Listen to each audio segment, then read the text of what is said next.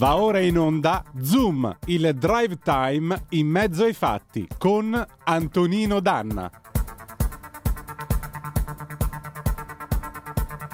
Amiche e amici miei, ma non dell'avventura, buonasera. Siete sulle magiche, magiche, magiche onde di Radio Libertà. Questo è Zoom, il drive time in mezzo ai fatti. Io sono quel che resta di Antonino Danna e questa è la puntata di venerdì 13 di maggio, Madonna di Fatima dell'anno 2022. Cominciamo subito la nostra trasmissione, io vi devo delle scuse, stasera non sono in giacca e cravatta perché purtroppo, ahimè, oggi a Milano è scoppiato il caldo più porco possibile immaginabile, per cui avendo sudato le sette camicie, scusate, ma io stasera sono già con le maniche corte con la divisa estiva. Perdonatemi, so che stavate aspettando il eh, cravatta contest di questa sera che non si terrà, lo vince già Lorenzo Viviani 2-0 per questa sera. Venerdì prossimo, quando saremo di nuovo con l'aria condizionata, avremo modo di eh, riprenderci tutto quello che è nostro. Allora, ehm, cominciamo, vi dicevo, con eh, i classici appelli. Primo, date il sangue in ospedale.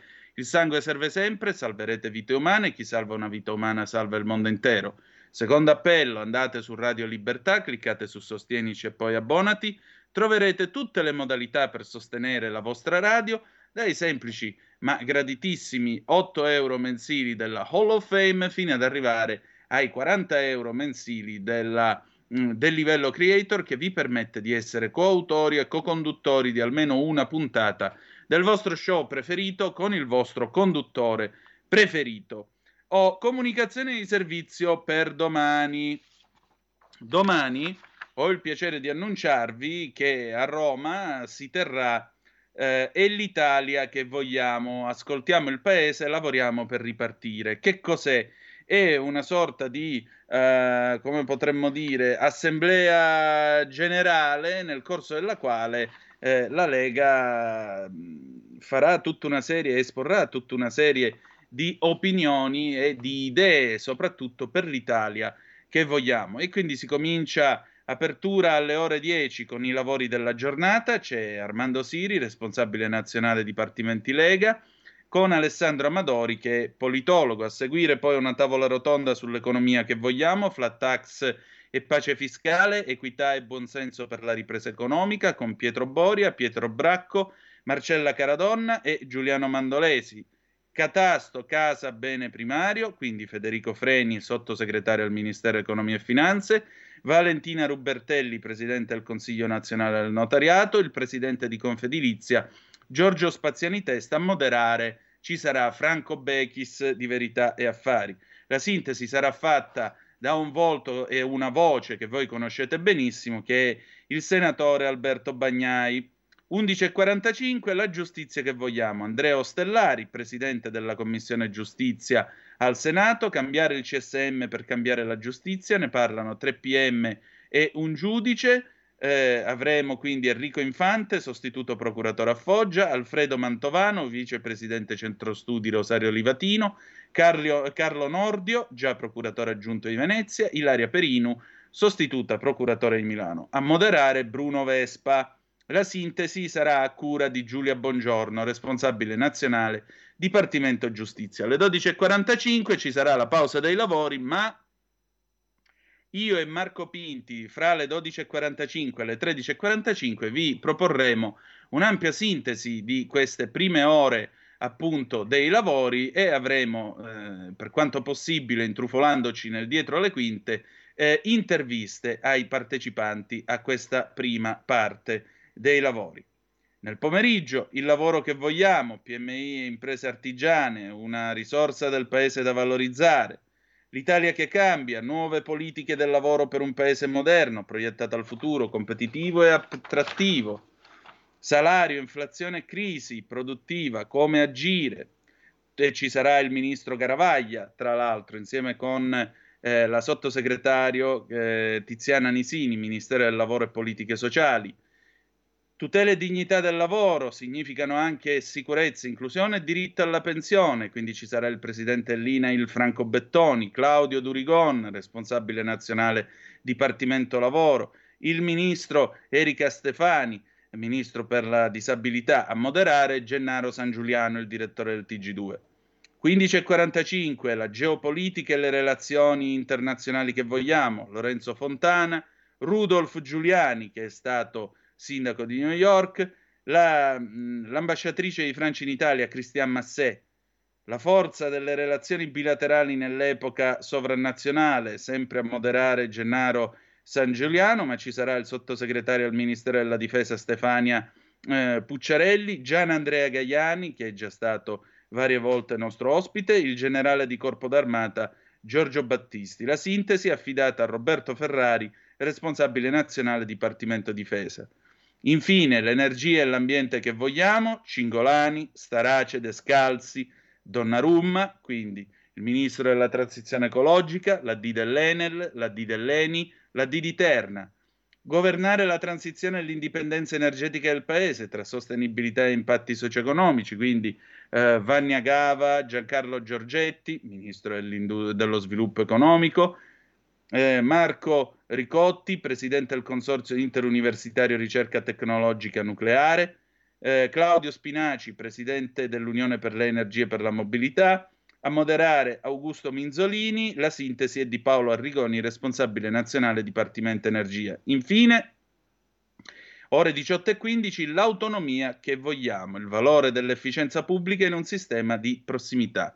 Ci sarà il sindaco di Ferrara, Alan Fabbri, Attilio Fontana, il presidente della regione Lombardia, il ministro Maria Stella Germini, l'assessore alla cultura e identità della regione siciliana Alberto Samonà, Luca Zaia, il presidente della regione Veneto, a moderare Sandro Neri, direttore del giorno.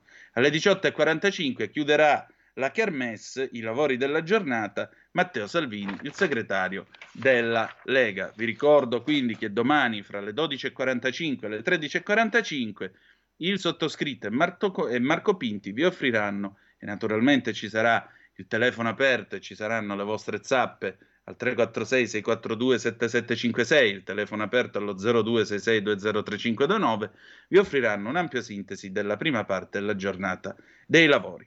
Detto questo, finalmente è venerdì, come si diceva negli anni 70, thank God it's Friday, per cui che si fa? Si festeggia a Bollicine con Vasco Rossi 1983 e andiamo.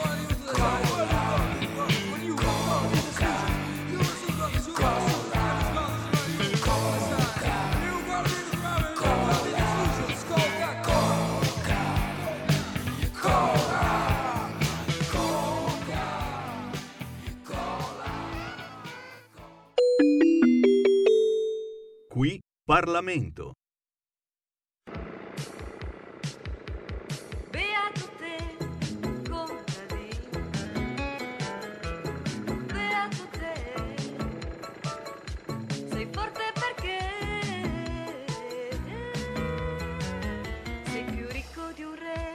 Zoom Green, l'agricoltura in campo. Contadino. Preceduto da, un, eh, da una vittoria 2-0 a tavolino nel cravatta contest di questa sera, perché io non me la sono messa, ma lui stoicamente la indossa, quindi gli devo riconoscere veramente massimo rispetto per un avversario formidabile quale Lorenzo Viviani, co-conduttore di questa parte della trasmissione con Zoom Green. Da dove ci parli Lorenzo? Ben trovato. Ciao Antonino, un caro saluto naturalmente alla redazione di Radio Libertà, ma soprattutto a tutti i nostri, le nostre ascoltatrici e i nostri ascoltatori. Vi, vi- vi- parlo dalla sede, dal point eh, alla Spezia, al point elettorale, devo dire la verità, una giornata carica di responsabilità di impegni perché la presentazione delle liste, non so, cosa- non so se sai cosa vuol dire presentare le liste, Antonio. Io Spiega, ti farei spiega. fare la giornata che ho fatto, eh no, perché è il momento delle- dei mille fogli, delle mille fotocopie, di qualcosa, di qualcosa che devi sempre risolvere all'ultimo momento e insomma e, e si rischia sempre di, di vedere in fumo tutte le fatiche fatte fino a quel momento perché poi è molto molto puntigliosa la cosa, però è andato tutto Certo. bene e insomma ci sono queste levatacce che si fanno a Genova, addirittura hanno dormito fuori dal, dal comune, dai municipi proprio per eh, riuscire a, a presentare le liste per primi e portare a casa il risultato. Poi, perché poi ci può essere l'inconveniente, quindi devi essere presentarla anche prima, vuol dire riuscire a risolverlo. Niente, una giornata importante, una giornata, una settimana importante, Antonino, poi ne parlerei bene anche te, una puntata che ci vedrà avere anche dei professionisti non agricoli, ma professionisti, ad esempio, e ingegneri che ci danno risposte sull'economia green, ma soprattutto sulla parte energetica. Esatto, il biogas. Avremo con noi Fabio Zaffignani, regia, non abbiate paura, non andate in panico, vi cedo, vi passo il numero di telefono adesso, mentre va invece una intervista che io chiedo a Lorenzo di guardare perché questa settimana Italia Oggi e segnatamente il nostro amico Luigi Chiarello ha realizzato questa inchiesta su questi 35 milioni di tonnellate di grano che ahimè sono prossimi a fare la muffa perché si trovano in Ucraina, non possono essere smerciati e commerciati per il blocco delle- dei porti nel Mar Nero. Non è solo questo il punto, c'è anche il punto che abbiamo poco margine di tempo per tentare delle reazioni. Beh, state a sentire che cosa mi ha detto Luigi e poi sentiremo il parere di Lorenzo. Regia, mandiamo pure l'intervista a Luigi Chiarello, per favore.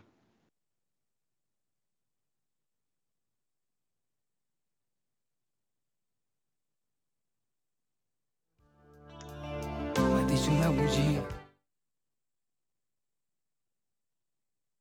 Chiedo scusa Tutto Antonino, tace. ci servono pochi secondi, pochi secondi. Sì, non ti preoccupare.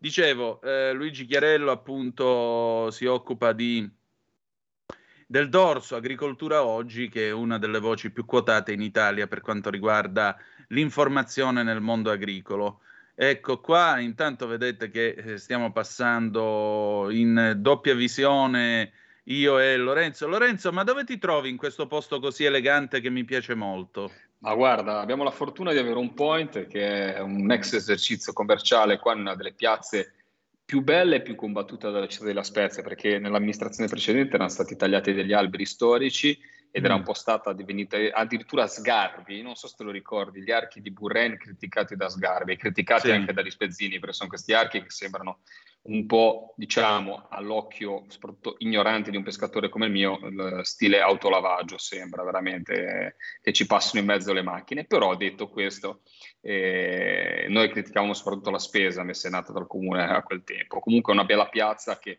eh, si presta sicuramente al, al- al passaggio, allo stare insieme delle persone. Ti voglio dire, fare un complimento per Chiarello perché oltre a leggerlo, devo dire la verità, eh, è una persona veramente in gamba e l'abbiamo avuto in trasmissione varie volte. Anche nell'analisi, non mi vorrei sbagliare, di quanto dicevamo dei nostri amici sequestrati in Libia, perché lui era Esatto. intervenuto e- Esatto. e, devo dire la verità, non è solamente veramente in gamba sulla parte agricola pesca, ma è veramente una persona eh, stimata anche nelle sue posizioni in politica estera, perché ha, dato, ha fatto ben capire tutte le dinamiche legate proprio alle zone economiche esclusive in maniera punt- puntigliosa. Molte volte neanche i politici conoscevano le, proprio le, le tematiche. Io devo dire la verità, quando vado in trasmissione trovo qualcuno che sui miei argomenti ne sa più quasi di me, devo dire la verità, ne sono ben felice perché vuol dire che sono persone che hanno studiato e si sono preparate. Ok, Eh, Luigi è pronto, quindi lo possiamo mandare regia, vai. Questa sera a Zoom abbiamo il gradito ritorno di un amico, oltre che di un collega, Luigi Chiarello, che in quel di Italia Oggi cura e guida eh, con maestria da par suo il dorso Agricoltura Oggi. Allora, vi leggo il titolo dell'ultimo numero di Agricoltura Oggi, che ho qui tra le mani, bomba alimentare sul pianeta, il blocco navale russo del Mar Nero colpisce i paesi più fragili in Africa e Medio Oriente. La guerra ucraina blocca 35 milioni di tonnellate di cereali. Luigi, ma allora insomma il mangiare c'è, però la carestia è indotta? Sì, è un po' quello che si rivede un po' quello che è successo con Stalin in Ucraina, no? C'è il famoso Lodomor, cioè una carestia indotta questa volta dal blocco navale russo che sta impedendo alle navi eh, ucraine di partire e eh, trattiene nei silos eh, le produzioni di grano. Eh, Zelensky, il presidente ucraino, ha stimato in 35 milioni di tonnellate queste granaglie.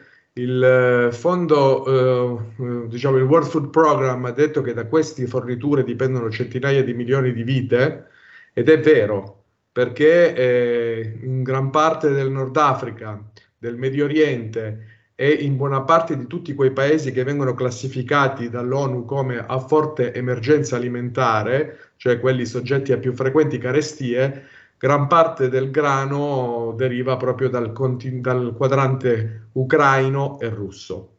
Ecco. Per fare dei numeri, eh, il- la Tunisia, un paese a noi prossimo, in questo momento è anche in grave fini- crisi finanziaria, importa l'80% del grano duro e oltre il 90% del grano tenero e di questa mole ben il 40% del grano gli arriva dall'Ucraina.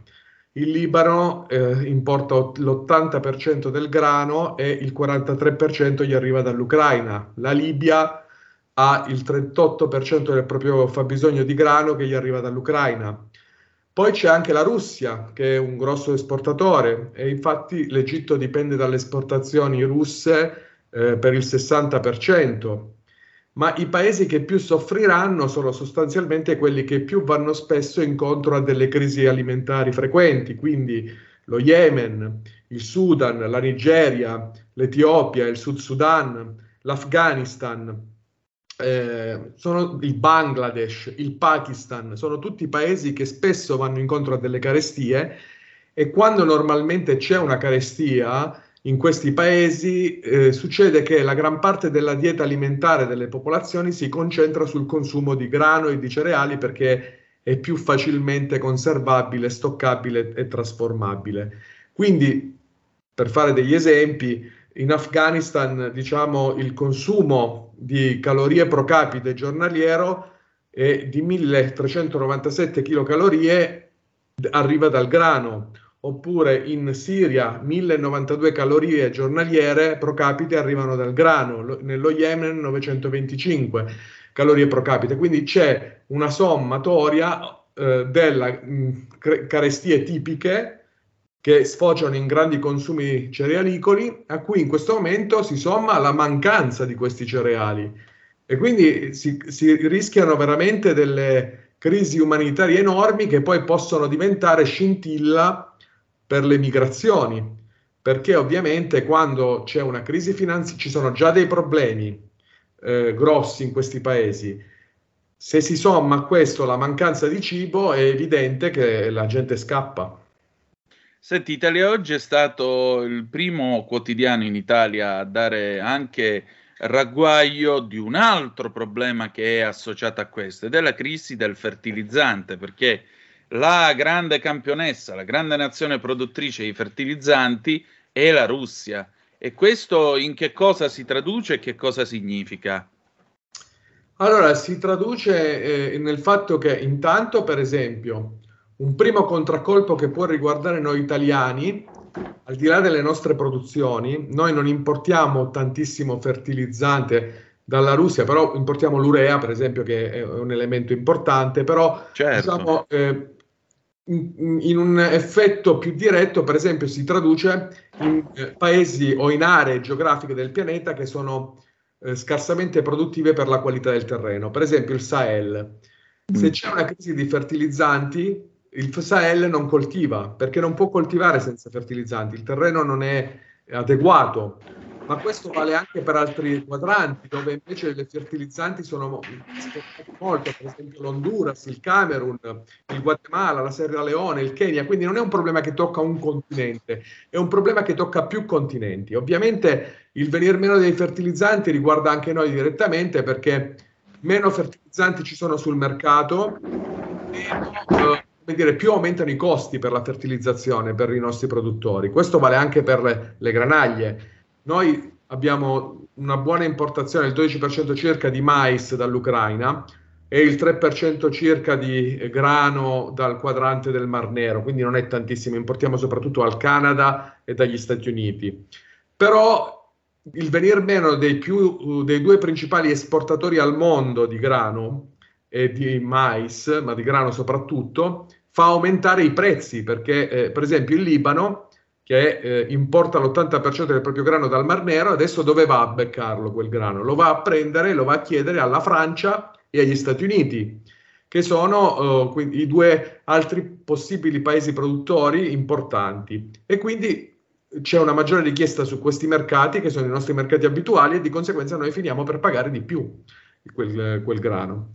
Quindi è un problema, eh, come dire, piuttosto complicato. Poi nei paesi del Nord Africa questa cosa si somma al fatto che, per esempio, in Tunisia abbiamo una crisi finanziaria abnorme. Parlo della Tunisia perché spesso sulle nostre coste arrivano dai, dal, dalla Tunisia, no? E allora eh, non sono soltanto tunisini, ma anche da altri paesi. Ma perché? Cosa succede? Succede che in Tunisia noi abbiamo avuto nel 2011 la prima cosiddetta primavera araba, cioè la prima rivolta della dignità che era legata proprio al consumo, a una cosiddetta rivolta del pane, a Sfax, nel centro della Tunisia, una persona si diede fuoco per protesta, da lì scoppiarono delle rivolte. E, e allora cosa succede in Tunisia in questo periodo? Dopo dieci anni di coabitazione tra, in, come dire, in una maggioranza mista composta da Ennada, che è il partito sostanzialmente dei fratelli musulmani, ma molto più moderato rispetto agli omologhi in altri paesi, insieme ai liberali, eh, è successo che questo tipo di coalizione è andata in crisi, non è piaciuta alla gente, tant'è vero che il consenso si è spostato su un uomo solo, l'attuale presidente Sayed, che ha sciolto eh, il 25 luglio scorso il Parlamento, ha sciolto il governo, ha avvocato a sé poteri speciali e eh, ha, sta riscrivendo la Costituzione sost- eh, che sottoporrà poi al referendum. Insomma, di, di, fatto comanda solamente lui. Ha ricreato un governo a cui non ha dato molte prerogative in novembre, ma questo, che, questa crisi politica poi con, co- con cosa fa il paio? Fa il paio con una crisi finanziaria enorme. La Tunisia ha approvato una legge di bilancio di 12 milioni di dinari, 12 miliardi di dinari, circa 7-8 miliardi di euro, che però non le consentono di pagare le sovvenzioni per calmierare il prezzo del grano.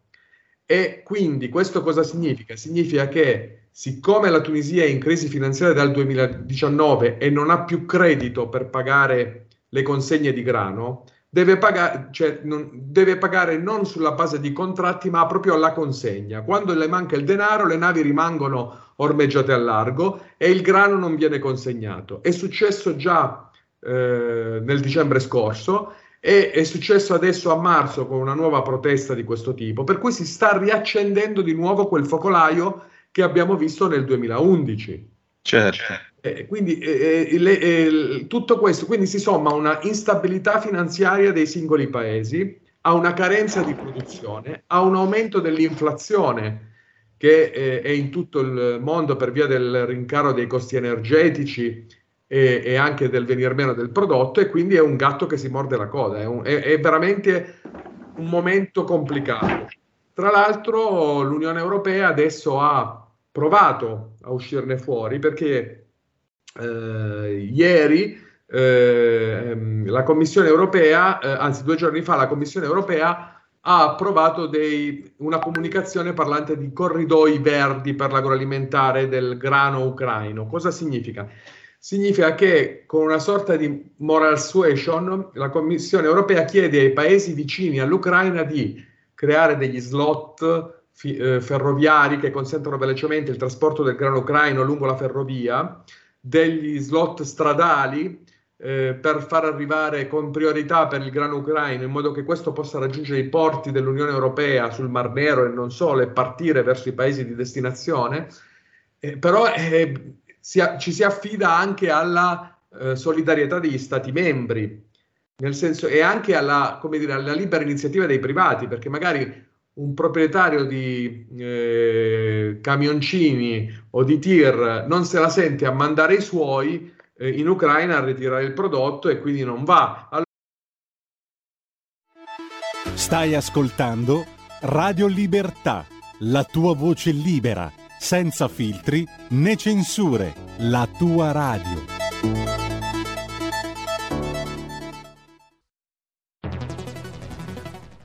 La radio è sempre di più ovunque. Io la radio l'ascolto in auto con tutti i nuovi programmi, perché ho la radio DAB. E tu? Io al lavoro ascolto la radio dal mio computer. E tu? Io a casa l'ascolto dalla mia TV. E tu? Io l'ascolto dal mio telefonino, con Radio Player, l'app delle radio italiane. E tu? Io la radio l'ascolto con lo smart speaker. Oggi 35 milioni di italiani ascoltano la radio così. E tu?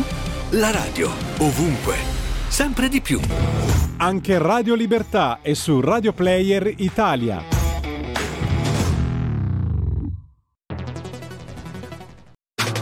Stai ascoltando Radio Libertà. La tua voce libera, senza filtri né censura. La tua radio. Allora, per fare questa cosa l'Unione Europea ha messo in campo una garanzia aggiuntiva finanziaria, però eh, dipende comunque dalle scelte del privato. Cioè non è no, no, non è una cosa automatica, ecco, quindi è una strozzatura importante. Ecco, e teniamo sempre presente una cosa nella nostra conversazione. Qui non è che stiamo parlando di navi o di tir che arrivano carichi, per esempio, di barili di olio motore, per cui possono stare fermi anche sei mesi, l'olio motore non degrada, è lì dentro i bidoni, arrivederci e grazie. Qui stiamo parlando di grano che come tale marcisce, ammuffisce, quindi è tutto prodotto che si va a perdere. Tra l'altro, nei giorni scorsi è emersa la notizia eh, che a quanto pare i russi avrebbero dato fuoco alle, alle sementiere in, in, in Ucraina. Quindi questo significa anche che non ci sarà da seminare. Per cui la domanda è quanto tempo abbiamo prima che la situazione divenga realmente pericolosa e se ci sono possibili rimedi. Allora, per quanto riguarda l'Italia, come dicevo, il problema sulla propria sicurezza alimentare è più un problema di costi, perché noi abbiamo gli stock pieni e ci riforniamo da altri paesi. Eh, per quanto riguarda invece il Nord Africa, per esempio la Tunisia, ma non, è, non c'è solo il caso della Tunisia, eh, pa- eh, lei ha tempo fino a giugno, perché la crisi finanziaria e le basse risorse interne eh, le consentono di arrivare con gli stock fino a giugno. Cioè una ventina di giorni, di questo stiamo parlando. Stiamo parlando anche sì, meno. Sì. Poi cominceranno, cominceremo Bene. a leggere le cronache della... Ma già adesso è in atto un razionamento forte in Tunisia. Tu no, non trovi o trovi ad elevatissimo prezzo la, le farine nei supermercati, mentre diciamo chi ha più capacità di spesa, eh, cioè i, le grandi aziende private, riescono a, a, ad averlo però eh, comunque il problema esiste già, um, ma il problema sulle scorte eh, arriverà fino a fine giugno, se non ci, eh, non ci si muove eh, è, è, difficile. Tra l'altro l'Unione Europea in proposito sembra abbia fa- paventato a Tunisi l'ipotesi di contribuire a delle sovvenzioni per calmierare anche lì il prezzo d'acquisto che diventa piuttosto elevato.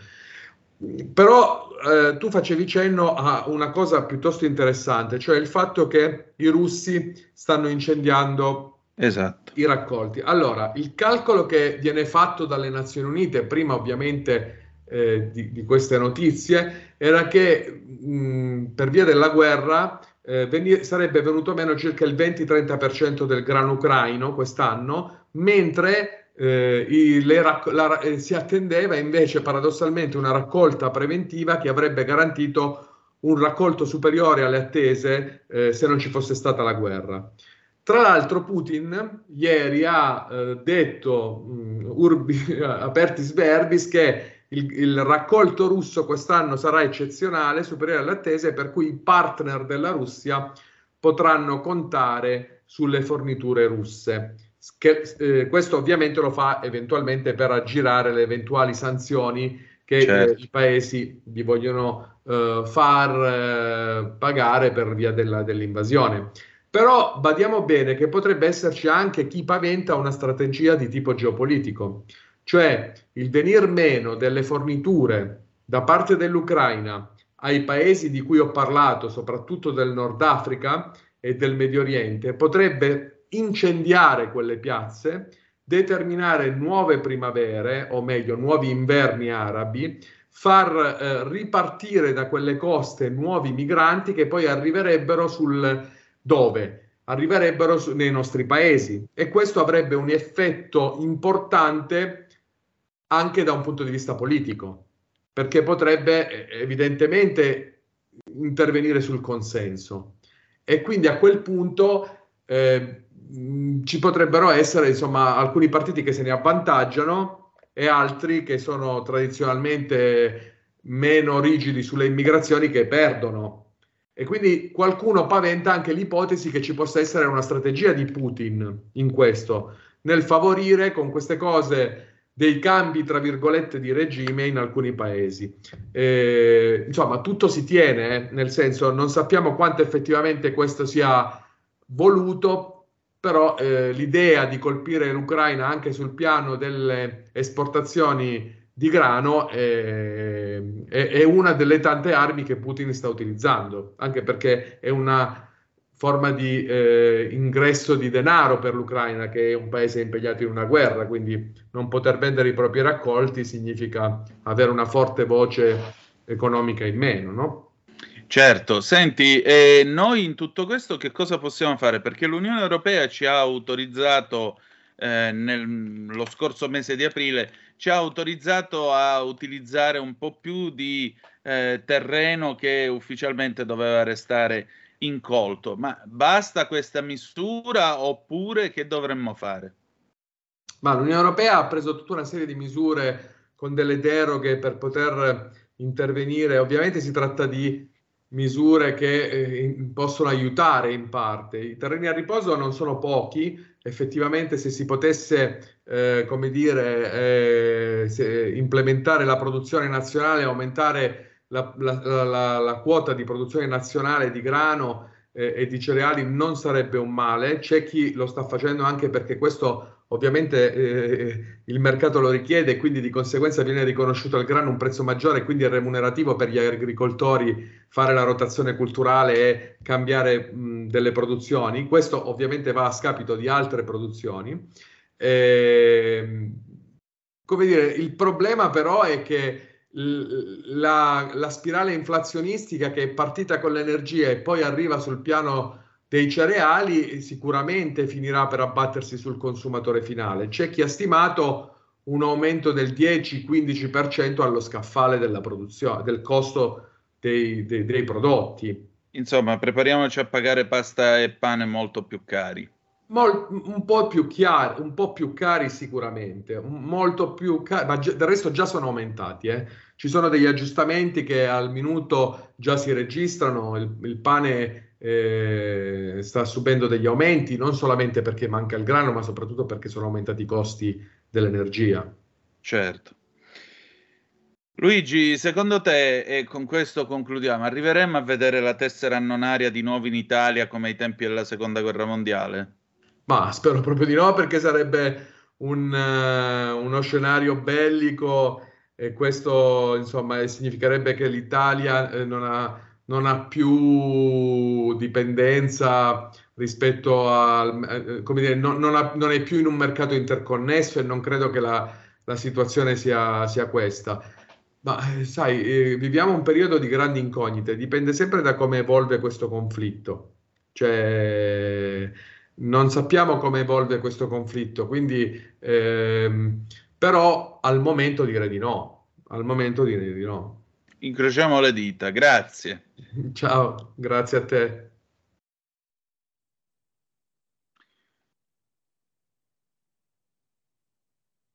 Possiamo quindi rientrare in studio, Antonino, Antonino Danna. E rieccoci, siete di nuovo sulle magiche, magiche, magiche onde di Radio Libertà. Questo è sempre Zoom, Drive Time in mezzo ai fatti. Antonino Danna al microfono con voi. Eh, Lorenzo, un intervento un po' lungo, però mi sembra che ci sia molto su cui riflettere. Se scoppia la Tunisia tra 20 giorni, che facciamo noi altri? Ma intanto, come ti avevo pronunciato, e mi è sembrato insomma eh, chiariello, è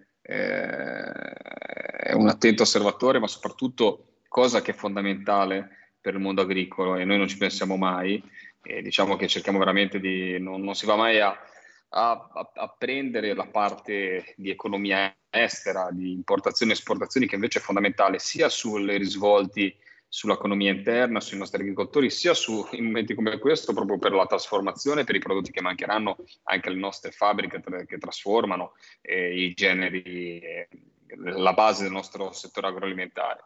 Detto questo, eh, il panorama sicuramente non è, dei più, non è dei, più, dei più, sereni. È normale che paesi che non hanno la, gli stock, e ce ne sono molti dalla parte del, dell'Africa, del Maghreb, eh, e non hanno mai stoccato in grandi quantitativi, e in questo momento in cui abbiamo questa situazione in Ucraina, in cui la Cina si è accaparata un sacco di eh, cereali a livello mondiale, eh, e il Canada, ad esempio, e gli Stati Uniti che per causa eh, clima non ha avuto la produzione di eh, grano consistente, perché mi sembra che il Canada addirittura abbia perso il 40-50% di produzione, eh, capite molto bene che siamo davanti a una tempesta perfetta.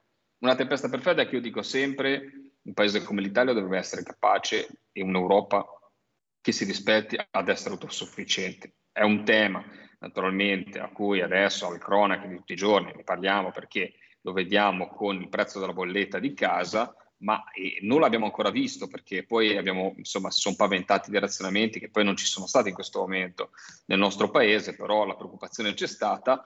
Però questo è proprio il sistema Europa che ha fallito anche a livello di PAC e di, eh, e di strategia alimentare del paese è bastato, è bastato, non, non un evento di, di, di, poco conto, ma eh, non si può sicuramente eh, pensare che non ci siano guerre, non, non, non, le allontaniamo dal nostro pensiero come cosa terrificante, ma un paese che si rispetti deve essere pronto a tutto. Cioè, rendiamoci conto, eh, è come andare, è come avere, non, avere sicurezza zero su alcuni tipi di, di, di, cioè nella nostra vita, vedi cosa mi fa arrabbiare Antonino, che noi cerchiamo di veramente abbassare di alzare la sicurezza, a volte con dei cavilli per nostri, nostro, le nostre persone e il nostro popolo assurdi, perché noi stiamo lì a, eh, non so, alla, per la sicurezza, ed è giusto, eh, ed è giusto, ed è giusto, ed è giusto. Ma in questo caso, in questo caso dico una cosa, è come se noi fossimo andati a 200 all'ora in autostrada senza cintura di sicurezza, senza nessun ausilio, perché alla fine dei conti un paese che si rispetti deve avere la possibilità in qualsiasi momento di avere delle riserve alimentari che le garantiscano il, il pane sulla tavola della propria popolazione. E questo è inaccettabile a livello italiano e a livello europeo. Certamente. Allora, mi dicono che c'è un ospite al telefono. Chi è là? Regia. Pronto, Regia? Sì, è Fabio, Fabio Zaffagnini, lo presento io. Uh, Giulio?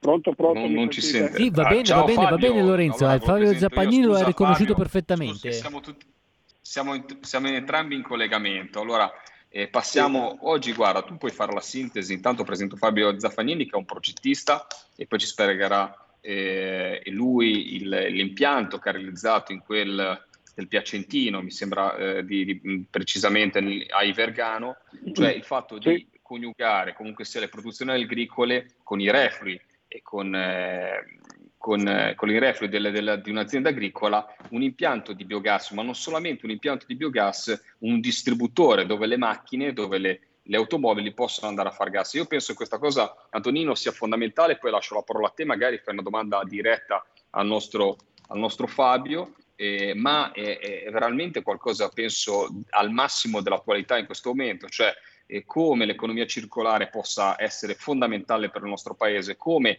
dagli allevamenti che sono stati vituperati, sono stati massacrati, ah, fate eh, aumentato la CO2, i reflui e di, qua, quanto possono essere importanti. Ricordiamoci, i reflui aziendali dei nostri allevamenti, sia per eh, creare delle emendanti agricole che poi derivano anche dal processo di digestione che produce il biogas, sia nel produrre energia sia nel produrre energia, è come magari è una goccia nell'oceano, ma tante gocce nell'oceano fanno l'oceano. Lascio la parola a te, Antonio.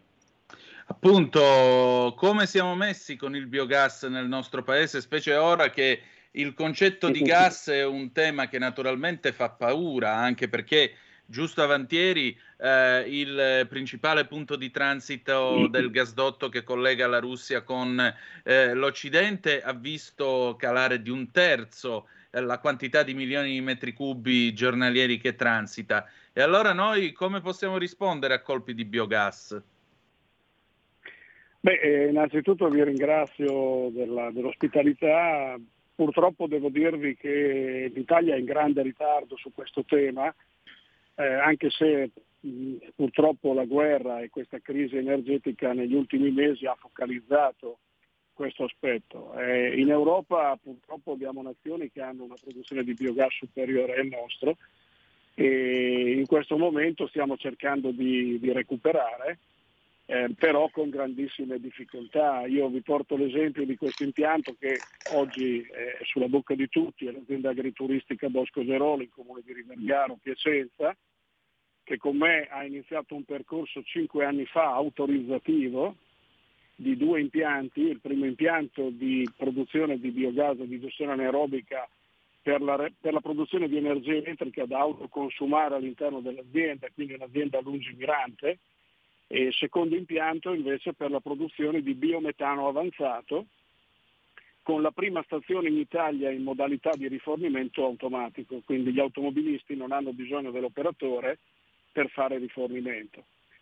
Eh, qui riassumiamo tutti i concetti che sono stati detti, quindi dall'economia circolare all'utilizzo del digestato in agricoltura, ma la eh, scusami, caratterizza... Fabio, Fabio, ti interrompo, ma che problema era quella stupida? Adesso pensiamo, penso che sia stata risolta fortunatamente, ma anche tutto il problema del digestato che c'è stato, che poi era insomma, sì, il, il risultato della, della, digestione stata... anaerobica. Cosa, no. era, era l'unico paese che non riusciva a normare, che lasciava nel limbo, andava esatto. tutto in discarica, mi sembra di, di ricordare prima. Ma, Adesso si può eh, utilizzare eh, come emendante agricolo e utilizzarlo veramente, far sì che ci sia un'economia circolare, sbaglio? No, è giusto, finalmente c'è stato a livello nazionale una, un decreto che ha equiparato il digestato ad un fertilizzante chimico, perché fino a qualche mese fa il digestato addirittura era ancora soggetto alla direttiva nitrati, quindi avevamo delle limitazioni enormi nell'utilizzo del digestato in agricoltura. Mi permetto di segnalare che comunque la legge nazionale non è stata recepita di buon occhio da tutte le regioni abbiamo ancora delle regioni dove questo concetto si fa molta fatica a, a farlo applicare.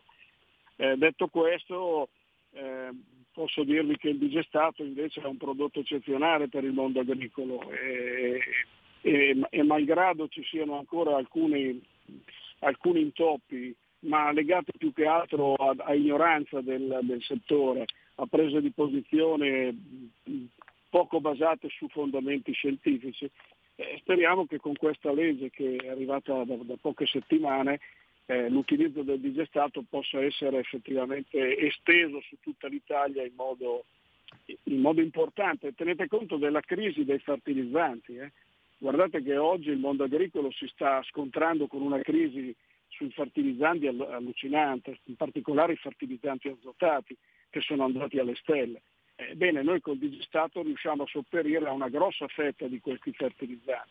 Oltretutto, è un digestato che arriva dal, dal nostri, dai nostri allevamenti zootecnici, quindi non andiamo a impegnare energia per produrre concimi e, e, e, andiamo a utilizzare un prodotto che fino a qualche mese fa veniva considerato come un prodotto inquinante. Questo è il concetto. Poi abbiamo problemi Sì, eh. burocratici, che tenete conto che per autorizzare un impianto oggi a biometano occorrono circa tre anni. Eh, io mi vergogno a dirlo, eh, quindi il, il progetto Bosco Gerolo biometano nasce tre anni fa. Quindi, eh, e- e Ma ecco una cosa, grande- poi lascio la parola a Antonino, però naturalmente ha fatto il giro dell'Italia, ma forse anche del mondo, proprio perché il concetto dalla mucca al distributore è qualcosa di, di- di entusiasmante, no? sapere che Esatto. da lì- Ecco, ma le macchine come funzionano? Raccontaci un po' anche a livello tecnico, come se puoi, naturalmente in maniera semplicistica, eh, ti chiedo Fabio perché certo schemati- eh, certo per i di radioascoltatori, per tutti noi che magari non abbiamo le competenze tecniche, però raccontaci un po' come, come avviene tutto questo. Beh, noi raccogliamo tutti i reflui zootecnici delle stalle, aggiungiamo eh, quelli che sono anche dei sottoprodotti sempre di origine agricola, in particolare legati al caseificio che l'azienda ha, li mettiamo in un digestore anaerobico, facciamo avvenire una fermentazione anaerobica e otteniamo biogas. Un biogas che normalmente ha un contenuto in metano che va dal 50 al 60%. A questo punto il biogas viene raffinato, chiamiamolo così, viene filtrato, viene concentrato e portato a circa il 98% di CH4. Eh, a- questo punto è pronto per essere venduto alle auto per un utilizzo in autotrazione. Quindi l'impianto è un impianto piccolo da 86 metri cubi ora, era stato progettato per rifornire circa 350 autoveicoli al giorno. Oggi mediamente l'automobilista sta in coda un'ora e mezza per fare rifornimento. Oltretutto il prezzo è anche molto conveniente perché è, è- è molto concor- concorrenziale rispetto al, al metano che viene venduto nelle stazioni di servizio tradizionali.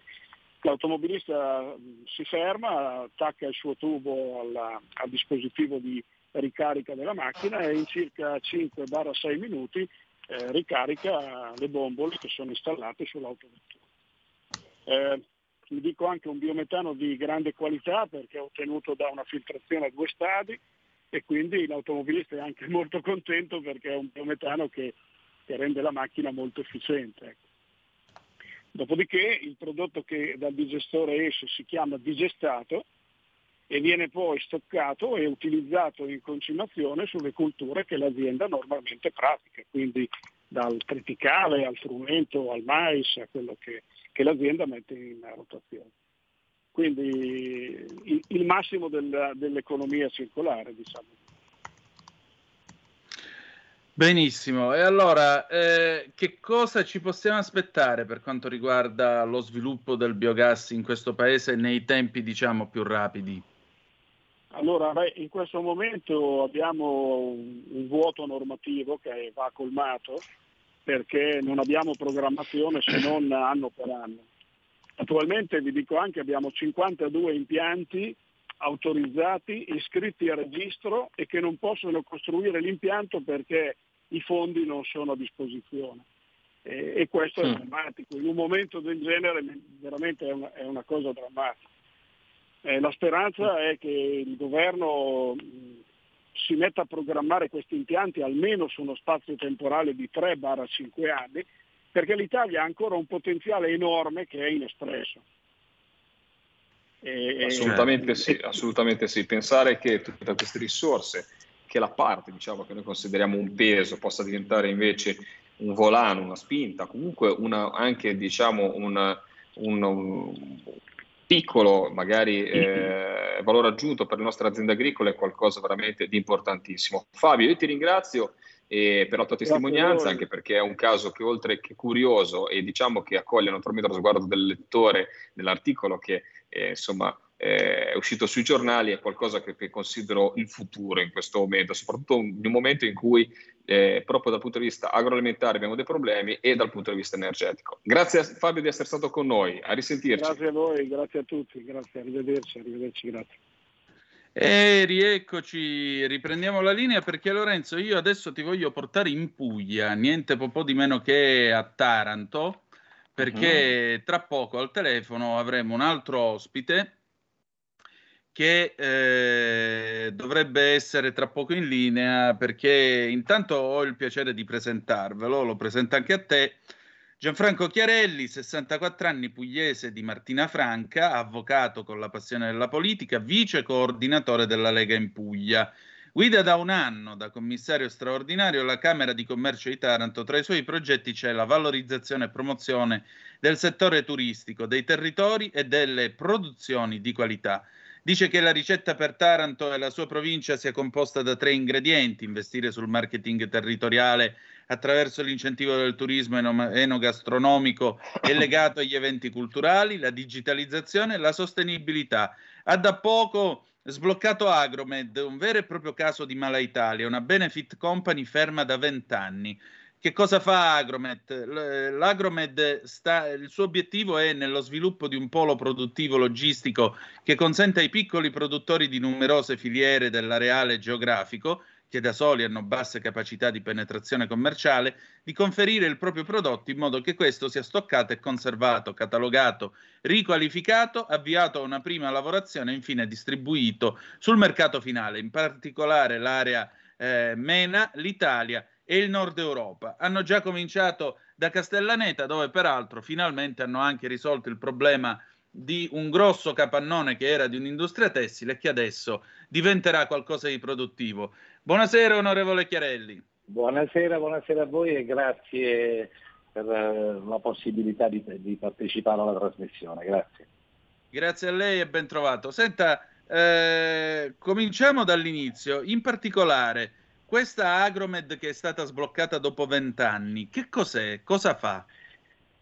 Bene, no. Agromed eh, diciamo, è un progetto che ha recepito dei fondi CIPE eh, nel 2000, eh, quindi sì. Eh, nel corso poi eh, degli anni inizialmente vi erano eh, alcuni, insieme alla Camera di Commercio, vi erano soci il comune di Taranto e la provincia di Taranto eh, che ehm, nella fase precedentemente mia, eh, diciamo, al mio insediamento, tenga conto che io sono appena un anno commissario straordinario appunto della Camera di Commercio, eh, sono uscite e quindi la Camera di Commercio è rimasta eh, socio, socio, unico. E eh, la scelta anche del capannone la si fece dagli atti che ho potuto visionare eh, per evitare la lungaggine ulteriore eh, di, delle espropriazioni con tutte le conseguenze che lei sa, eh, cioè che immaginiamo che ci siano poi strettamente collegati i vari contenziosi che si possono creare. Per cui si scelse questo capannone in Castellaneta e si fece anche un accordo di programma con la regione perché eh, prevedeva, oltre all'utilizzo del capannone, anche l'acquisizione di eh, eh, 28 all'epoca lavoratori eh, della ex Miroglio, questa industria tessile della zona, eh, quindi da acquisire al progetto Agromet. Questo era lo scopo per cui si è scelto eh, quel capannone, che ha avuto poi una serie di vicissitudini anche nel corso degli anni, anche un sequestro di natura giudiziaria per, eh, che conteneva amianto, quindi c'è stata fatta la bonifica.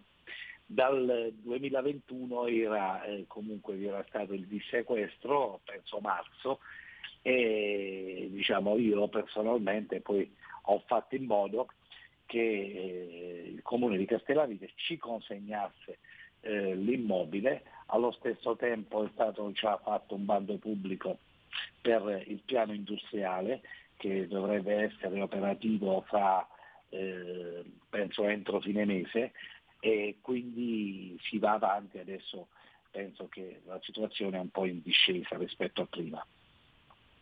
Certo, chiaramente. Lorenzo. Sì, ma infatti intanto saluto Luigi Chiarello e no, gli chiedo, gli faccio una domanda velocissima. Ecco, ma quanto è importante questo, mi sembra aver capito, questa azienda sarà di supporto logistico al mondo dell'agricoltura? Ecco, parliamo sempre di un parte del sud dove mancano infrastrutture, dove mancano eh, mercati, dove mancano le vie, naturalmente per portarci, le, eh, io le, le chiamo le primizie, ma potremmo chiamare l'oro, eh, l'oro voi avete in Puglia l'oro verde eh, minacciato dalla xylella, ma diciamo questo è un altro discorso, ma ah, avete veramente una possibilità, abbiamo una possibilità enorme di far lavorare da sua parte agricola un, un, un, mondo che purtroppo per adesso è anche fermo le, per, per, proprio per motivi logistici, di trasporti e di eh, smistamento, di anche immagazzinamento. Ecco, quanto potrà essere importante per la Puglia e per la Ma... zona eh, dove sorge questo capannone? Io ritengo che sia eh, fondamentale eh, per ehm, i produttori eh, della nostra zona, ma non solo di Taranto, della provincia, ma anche della Basilicata, eh, per noi anche molto vicina, eh, peraltro eh, siamo, siamo, confinanti. si basa su quattro fattori. Eh, la logistica, la conservazione del prodotto, il confezionamento e il trasporto. Cioè da noi manca una struttura eh, del genere, lei ha fatto un passaggio prima giustamente sul fatto che l'agricoltura per noi rappresenta eh, una vera alternativa a quella che è l'industria così come viene descritta a Taranto spesse volte, perché non è solo acciaio, non è solo industria, abbiamo delle potenzialità, ho scoperto come commissario della Camera di Commercio eccezionali varietà autoctone delle nostre materie prime e del mondo tipicamente locale con cui i pugliesi si prendono cura della nostra terra. Eh, parlavate di gioielli riferiti alla frutta, alle ciliegie, ai mandarini, ma c'è tanto, tanto veramente, eh, tanti, tanti prodotti che vengono eh, coltivati e che poi vengono venduti, vengono non valorizzati, non vengono utilizzati per via proprio eh, della mancanza di eh, la possibilità di conservare, di confezionare e di trasportare. Per cui è, ritengo che questa possa rappresentare un'eccellenza per tutto il sud Italia, anche per la parte logistica in cui si trova Taranto e Castellaneta in particolare. Certo, eh, vi chiedo 30 secondi di pazienza, dopodiché torniamo subito. Un attimo di pazienza, grazie.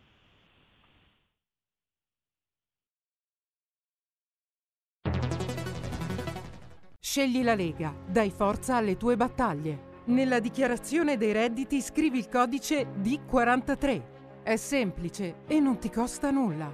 Il tuo sostegno vale 2 per 1000. Messaggio autogestito Lega per Salvini Premier. Stai ascoltando Radio Libertà, la tua voce libera, senza filtri né censure, la tua radio.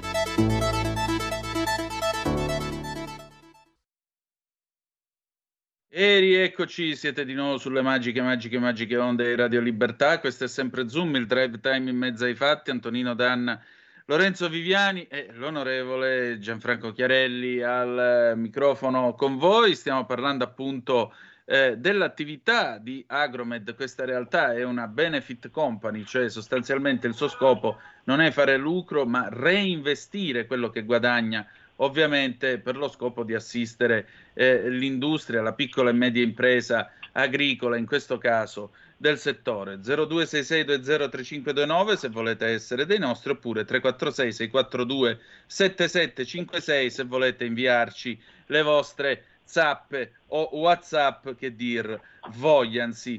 Eh, volevo chiedere mh, mm, eh, più che altro come si fa a mettere assieme eh, l'agroalimentare col turismo come si fa, ecco, eh, dottor Chiarelli, avvocato Chiarelli, come si fa a mettere assieme l'agroalimentare col turismo e renderlo anche uno strumento di sviluppo? Ma io ritengo che siano strettamente eh, connessi l'agroalimentare col turismo, eh, anche il turismo ecologico eh, come Camera di Commercio abbiamo anche eh, fatto, abbiamo fatto prima un tavolo proprio con tutte le del turismo, ma con tutte le sigle sindacali, con tutte le associazioni, in particolare con tutti gli esperti del settore. Abbiamo diciamo, dato la possibilità eh, in questa partecipazione eh, di fare anche eh, un cammino Enocastro Tour, quindi proposto da alcuni imprenditori eh, tarantini.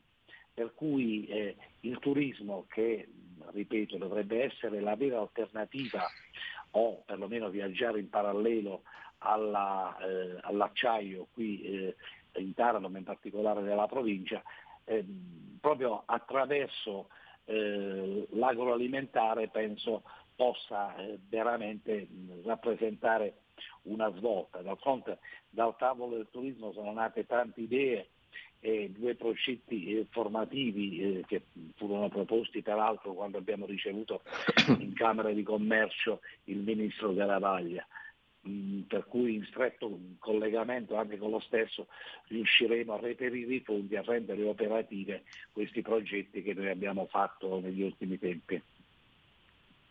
Certo, chiaramente. Poi, Senta, poi, adesso, mi dica, mi dica, mi dica tutto. Non è che voglio dirle, cioè dico, mh, diciamo, siamo un po' distanti, ma chiunque ha visitato la Puglia, chiunque ha visitato questa zona eh, che va eh, dalla Valle d'Itrea al mare, eh, diciamo Taranto e la sua provincia intera avrà anche diciamo, eh, apprezzato i nostri vini, il nostro olio, eh, tutto quello, dico, a parte la frutta, eh, diciamo quello che viene coltivato. Per cui guardate, è davvero, lo ritengo, ma lo posso dire a gran voce, senza timore di essere smentito da nessuno, è una grande risorsa per noi e quindi questo impianto rappresenta una speranza molto molto importante.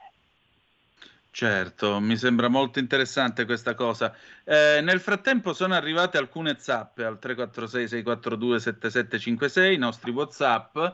Eh, Enza da Taranto, il turismo per una città come Taranto. Ecco, lei pone un interessante, un interessante dibattito sul quale richiamo anche l'attenzione di Lorenzo, perché Taranto mica è soltanto l'Ilva. Il turismo per una città come Taranto potrebbe essere davvero una fonte primaria di redditività non sostitutiva ma complementare alla grande industria.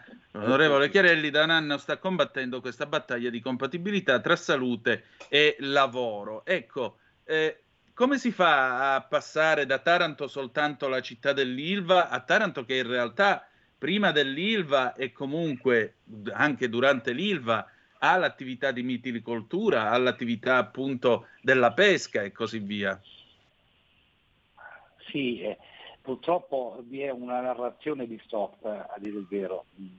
e vi è stato, eh, questo mm, lo, lo dico eh, perché lo penso, vi è stato anche una- un approccio molto sbagliato da parte eh, di chi ha gestito l'ILVA per tantissimi, tantissimi anni, prima, prima che poi intervenisse la magistratura. Le, le vicende sono ah, tutte note per cui ne parlo. Quindi si fa un racconto, a mio parere, di Taranto ancora fermo a quegli anni, ma perché probabilmente non vi è stata ancora ad oggi una, eh, giusta- un giusto approccio con la città, né eh, tantomeno diciamo, le problematiche eh, diciamo, più importanti non sono ancora state del tutto risolte e eh, francamente eh, benché i vari governi, ma in particolare questo, stia facendo tantissimo fattualmente, è chiaro che eh, diciamo, ci vorrà del tempo, no? perché abbiamo parlato, abbiamo visto, abbiamo sentito la decarbonizzazione, che è un tema fondamentale perché eh, non si può immaginare come qualcuno eh, pensa di poter chiudere lo stabilimento perché poi eh, alla fine eh, fi- finiremmo per avere una bagnola in bis. Il ministro Giorgetti è stato chiaro su questa cosa, i fondi eh, sono stati reperiti, ci vorrà del tempo, per cui ci si sta lavorando eh, su questo tema. Parallelamente, quindi in maniera complementare, è naturale che Taranto debba anche uscire eh, da questo, eh, sotto questo aspetto in maniera eh, positiva, eh, tenendo chiaramente la compatibilità lavoro-ambiente eh, per quanto riguarda l'acciaio, ma allo stesso tempo producendo e facendo del turismo il veicolo e il volano fondamentale per, per- per lo sviluppo. Lei parlava della moticoltura, la costa tarantina è diciamo, conosciuta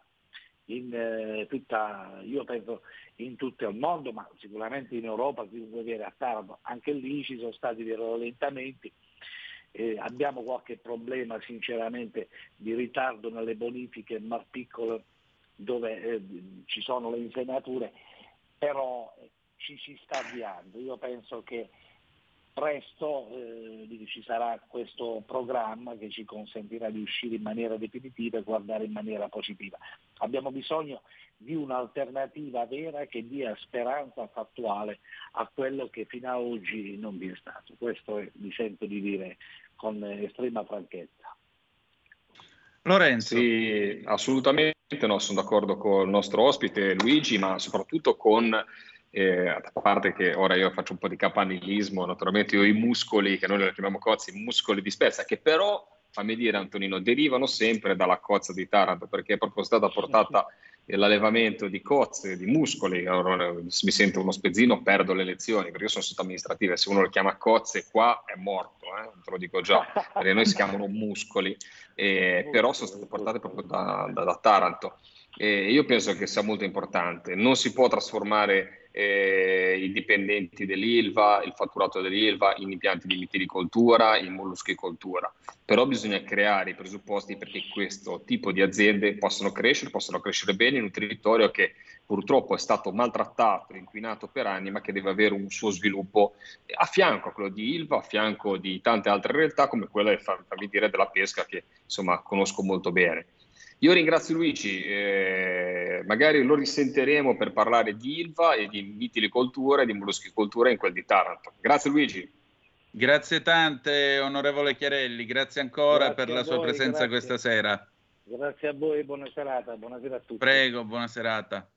E allora riprendiamo la linea, Lorenzo. Insomma, c'è un sud che non si arrende, che cerca di fare industria, non crede nel concetto dell'assistenzialismo e del, e del reddito di cittadinanza o, o stateci ad aiutare, insomma. O no, che ne Il reddito di pensi? cittadinanza che sta massacrando, te lo dice una persona che nel primo governo giallo-verde l'ha votato e quindi ne sono un po' padre anch'io, però che poi si aspettava che venisse declinato diversamente. Cioè quando tu chiami una persona e adesso mi arrabbio perché questo problema lo vivo tutti i giorni in banchina perché le barche non troviamo più marinai.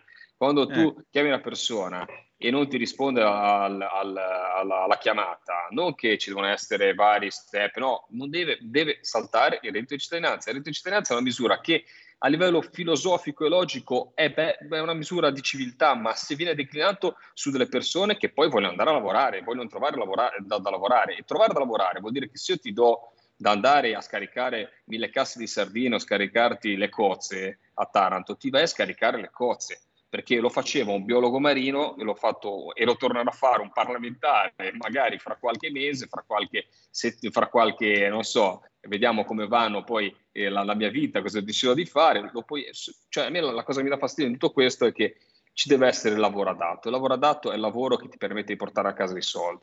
Lo devi fare con orgoglio e lo devi fare con, con la, con la- con la schiena dritta. A me queste cose veramente, guarda, mi fanno arrabbiare perché eh, avremo dei problemi enormi. Tu hai parlato e mi sono collegato a quello che dicevi. Ragazzi, non abbiamo eh, più nessuno che lavora nei campi, non abbiamo più nessuno che va a bordo delle imbarcazioni. I pescatori adesso si stanno, eh, gli armatori stanno and- andando verso popolazioni come l'Indonesia che vengono a bordo e lavorano. Che poi il reddito di cittadinanza sia servito, fammi dire, a andare incontro al momento degli- dei salari è una cosa sacrosanta perché eh, quello, è venuto- quello che è venuto fuori nelle prime fasi del reddito è che c'era della gente che veniva pagata veramente pochissimo e non va bene, e non va bene. Però Esatto. non possiamo neanche cre- creare un paese di eh, assistenzialismo, peggiorarlo rispetto a quello che è adesso e creare una, una generazione di persone che o vivono in casa e giocano alla PlayStation oppure prendono un, un- un sussidio come questo e poi vanno a lavorare in nero, perché allora veramente abbiamo creato un mostro eh, che non è più sostenibile. Esatto. Senti, eh, ma eh, il salvamare invece che finalmente è diventato legge, Ah, ti ho visto salvamare- soddisfatto e trionfante, giustamente. Allora, partiamo da una nota, da una nota insomma, che, guarda, il- che mi fa un po', eh, un po' di tristezza, ma non è che voglio andare a fare il costituzionalista. Questo bicameralismo perfetto eh, è sicuramente eh, qualcosa che io non posso mettere in discussione, fatto dai nostri eh, padri costituenti, però ragazzi miei, rendiamoci conto che io il primo anno in cui sono entrato alla Camera ho cominciato a parlare di salvamare. Ci sono voluti quattro passaggi parlamentari, quattro passaggi parlamentari, mentre ora lo spiego magari a tante persone che non seguono l'attività politica a livello Esatto. parlamentare.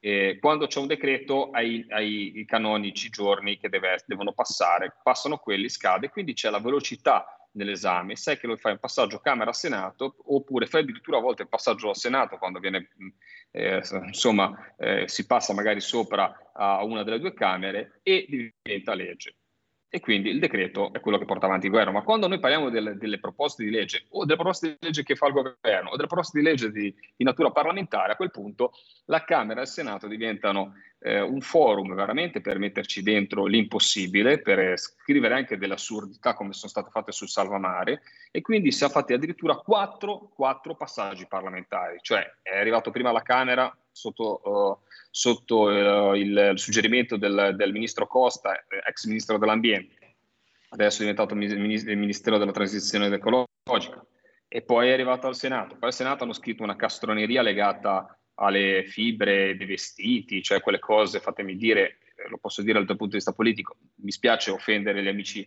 eh, anche con Commissione dei 5 Stelle, ma veramente delle cose non calate sulla realtà, perché era una legge fatta da come come scrivere, io voglio che, eh, ma senza aver declinato, dire una cosa a caso, tipo, eh, ma i prodotti che rilasciano microfibre, ma microfibre di che tipo, di, qua, di che dimensioni, di, di, che cosa, ma di cosa parliamo? No, era scritto così, insomma.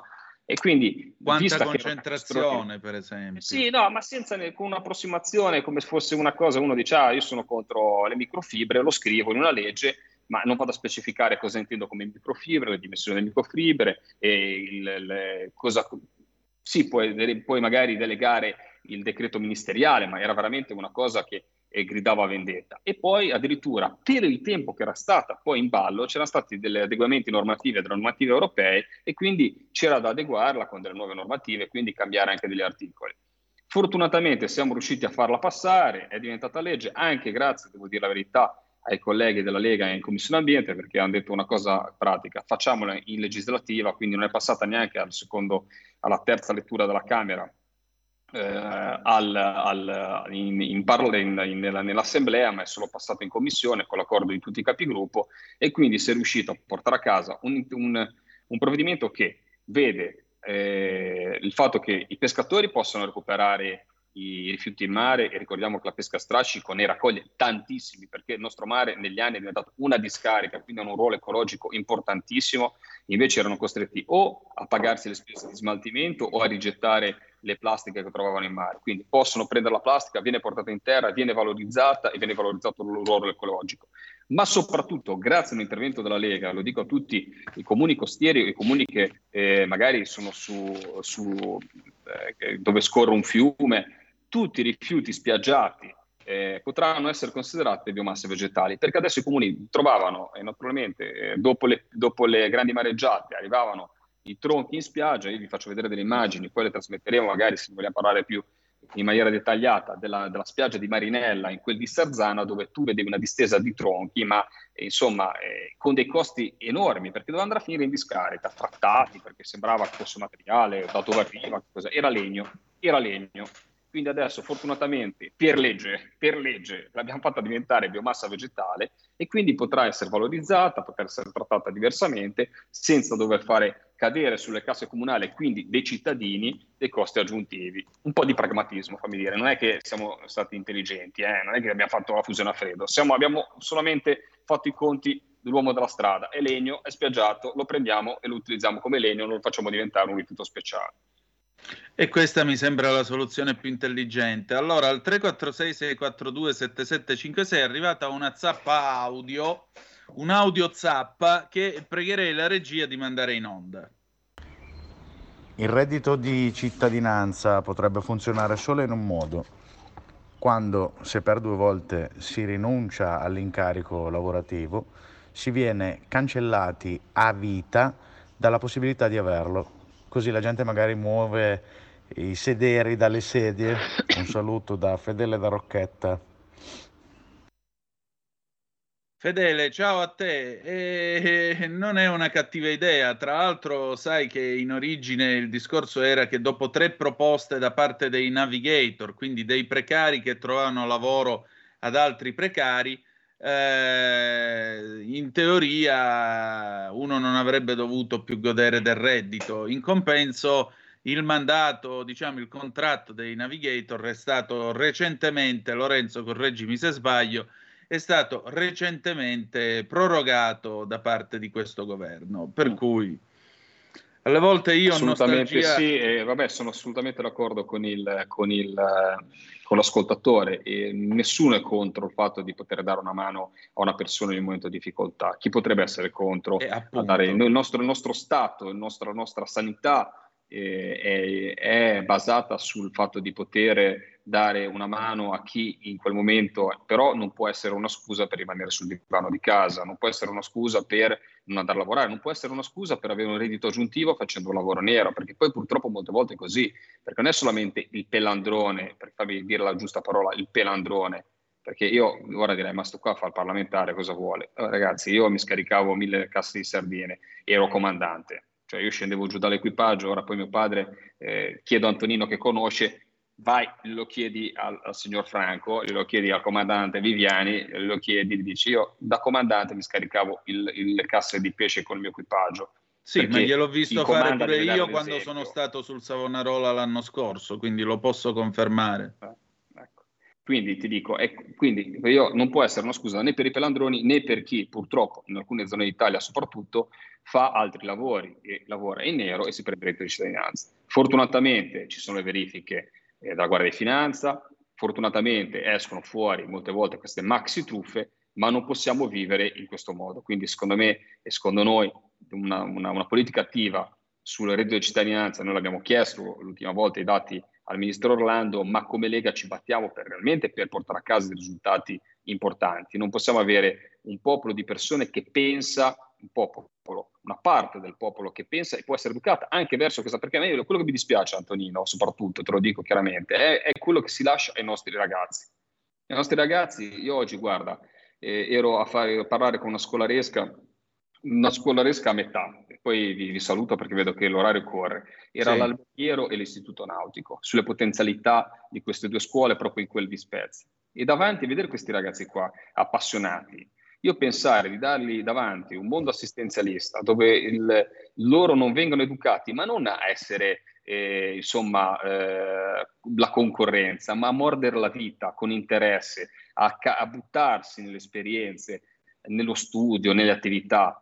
E guardate, è la cosa, la tomba che possiamo veramente, eh, è, proprio il regalo che non dobbiamo fare alle generazioni future perché è la cosa peggiore. Io ho avuto la fortuna di avere una famiglia che mi ha educato al fatto di appassionarmi a qualsiasi cosa che faccio. Non possiamo togliere la voglia di, di- la passione dei nostri giovani. Devono essere appassionati di tutto quello che fanno, dall'elettricista all'idraulico, allo spazzino, al muscolaio, a quello che decide di studiare tutta la vita di fare letterato, ma devi farlo con passione. Purtroppo meccanismi come reddito di cittadinanza mi sanno veramente di, di- veramente un appiattimento anche delle, delle- delle- delle- dei nostri giovani. Sì, anche perché in questo è anche la cultura della famiglia da cui tu vieni, che è la cultura del mare.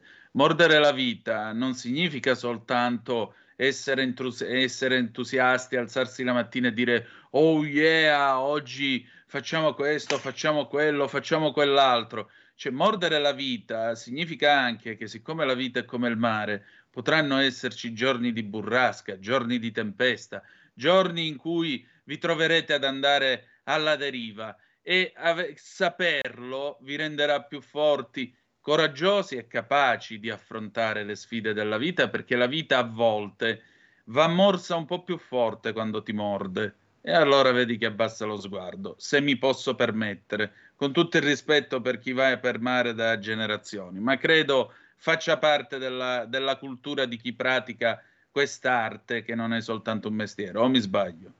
Assolutamente, assolutamente. Te naturalmente quando butti giù queste parole come poesia, è come poesia per il mio orecchio, Antonino. Insomma, adesso il complimento te lo devo fare, semmai non mi guadagno il pane quotidiano, non sai come funziona. Esatto, senti, vorrei che ci lasciassimo però con una cosa allegra. Allora, io oggi sono stato a Palazzo Cusani, eh, in quel di Brera a Milano, dove c'è stata la presentazione della Stramilano Half Marathon, 21 km e 97 metri che si corre domenica 15. Ecco, c'è anche la rappresentanza dell'esercito. Io ho avuto il piacere di essere ospite invitato appunto dall'esercito eh, in quel di Milano e quindi io vi vorrei lasciare con un breve intervento, una breve intervista che mi ha eh, gentilmente rilasciato il generale Alfonso Miro, chi è? È il generale di brigata, comandante generale per la Lombardia dell'esercito italiano. E c'è un, anche una cosuzza simpatica, visto che parliamo anche di cibo, di agricoltura e quant'altro, che eh, ascolterete nel corso di questo nostro dialogo. Io, peraltro, la mia specialità nell'esercito è l'assaltatore, al frigo però. Altri invece, con molto più coraggio, sono assaltatori da prima linea. Eh, regia, mandiamo questo, Lorenzo, ascoltala che così poi ci salutiamo. Vai. Vai. Generale, allora, intanto grazie del suo tempo. Un esercito che si presenta in forza a questa edizione della Stramilano, potremmo dire. Beh, come dicevo è una tradizione per noi partecipare eh, in maniera sempre consistente perché come dicevo la corsa per noi è un fondamento del nostro addestramento e quindi lo facciamo sempre con, eh, con grande passione, impegno e i nostri ragazzi hanno veramente tanto entusiasmo. Certo, e quest'anno diciamo c'è anche un supporto logistico per chi corre, no? c'è il nucleo panificatorio o sbaglio? Sì, perché negli anni precedenti si dava un supporto eh, diverso dal punto di vista alimentare, ma quest'anno abbiamo voluto mettere anche un nucleo proprio di panificatori, che è una delle nostre capacità logistiche. Certo, in pratica voi darete del ristoro a chi corre? Sì, saremo uno dei punti di ristoro, ovviamente unitamente a quelli che sono gli sponsor, ma noi ovviamente lo facciamo senza, eh, siamo no profit ovviamente. Beh, mi pare chiaro. Insomma, lo sport resta centrale nell'attività preparatoria di un buon militare. È assolutamente eh, fondante anche perché come dicevo per noi eh, le prove eh, diciamo, di efficienza fisica sono una parte importante, un presupposto per poi essere idonei per i vari impieghi cui siamo chiamati. Quanti ragazzi ci saranno nel gruppo dell'esercito? Saranno 1100 a partecipare alla mh, corsa dei 10.000, quella cosiddetta dei 50.000 insomma. E per quanto riguarda la mezza maratona avremo 40 nostri atleti. Insomma, un bello schieramento. Grazie generale. Ecco, avete ascoltato le parole appunto eh, del generale Alfonso Miro, che come vi dicevo è il comandante generale dell'esercito per la Lombardia. E mi, ha, mi ha fatto molto piacere questa, anche questa idea del nucleo panificatori, perché l'esercito ha anche un nucleo panificatori e lungo il percorso della Stramilano, quindi eh, gli atleti che correranno questa bellissima maratona e ci sarà appunto non solo una nutrita rappresentanza dell'esercito, 1100 eh, militari, ma ci saranno anche gli atleti, per esempio ci saranno i carabinieri paracadutisti che si lanceranno facendo spettacolo anche loro. Oggi poi peraltro c'erano fior di campioni eh, di ogni epoca. In una delle foto che potete aver visto nella proiezione che abbiamo fatto sul canale 252 del Digitale Terrestre o eh, radiolibertà.net o la nostra pagina Facebook, beh, pensate, c'era anche Gelindo Bordin, l'uomo dell'oro di Seoul 1988. Io ero un bambino e ho visto Gelindo Bordin dal vivo quest'oggi, che si è messo anche il cappello eh, da bersagliere in testa, perché lui ha fatto il militare nei bersaglieri, dalla corsa alla maratona in un lampo. Io ringrazio gli amici dell'esercito per questo, eh, per questo momento anche di pace, perché eh, il nostro, come qualcuno ha osservato oggi nell'incontro a Palazzo Cusani, è un esercito anche di pace e ci augureremmo tutti che eh, domenica fosse una giornata di pace ovunque, ovunque. Si corre anche per questo nella vita, si corre per tanti motivi, ma si corre anche e soprattutto per un ideale, sia con la macchina che a piedi, che in bicicletta, con la barca a vela, con la moto, con quello che volete voi. Con la Vespa, con la Vespa, con la Vespa. Con la Vespa sì, ma non, non io. Però c'è chi corre con la Vespa e sono persone molto coraggiose, diciamo così. Lorenzo, io ti ringrazio. Io le tue parole.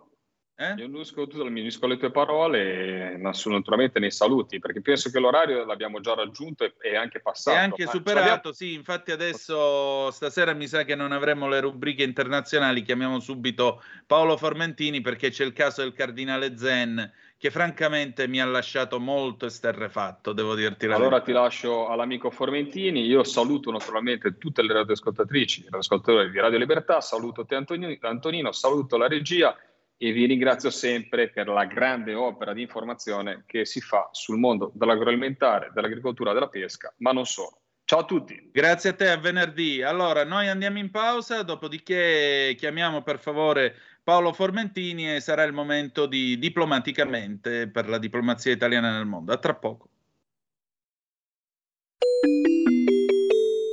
Qui Parlamento. Ciao a tutti, sono Gabriella Monti, avete visto che sorpresa? Sono tornata, non ne potevo più. Adesso starò con voi tutte le domeniche dalle 15 alle 17. Vi aspetto in tantissimi e sono felicissima di essere tornata. Ciao a tutti e bacini, bacetti e baciotti. E vai, ciao, a presto. La tua radio. Vi aspetta, non mancate. Bacini, bacetti e baciotti.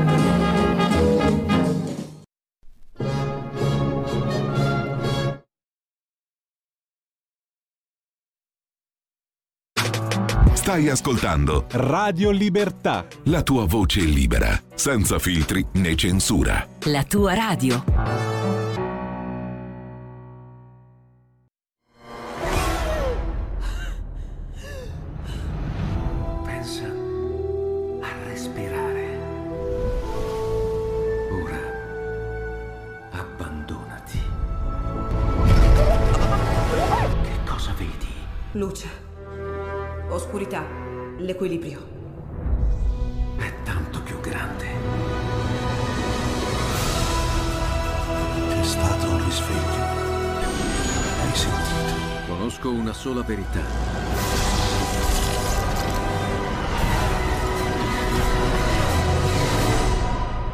Time ti fa entrare nel vivo del cinema, ti fa sentire come se fossi tu il protagonista del grande schermo.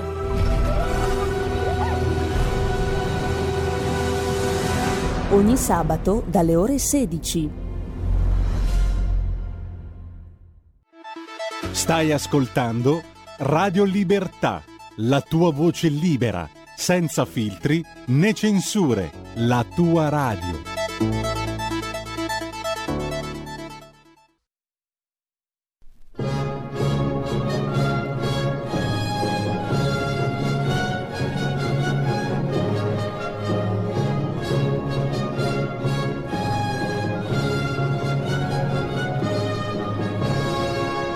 Diplomaticamente, la politica estera.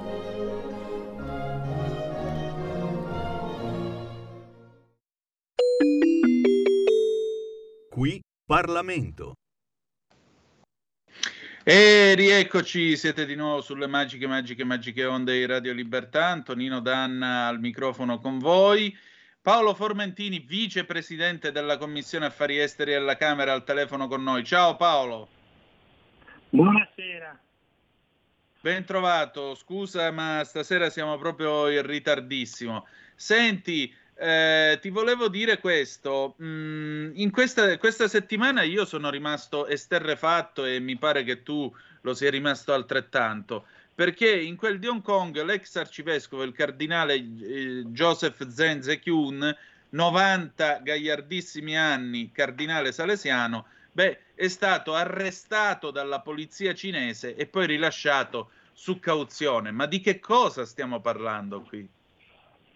Stiamo parlando del regime comunista di Pechino che tutti si scordano che è un regime, un regime feroce che nega le libertà individuali, nega la libertà di professare la propria fede non solo ai cristiani ma anche agli uiguri, musulmani, tibetani, buddisti.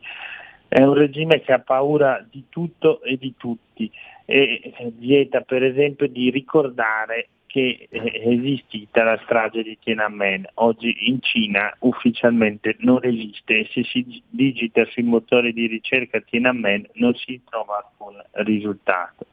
Questo è lo stato del controllo totale tramite le telecamere a riconoscimento facciale, è lo stato della negazione della libertà. Abbiamo visto le gabbie fuori dai condomini di Shanghai per il lockdown, beh questo non è il modello che noi vogliamo, non è un modello sicuramente arrestare un anziano cardinale di 90 anni, come è stato detto, solo perché è innamorato della libertà e accusarlo di collaborazionismo con potenze straniere è forse anche più grave.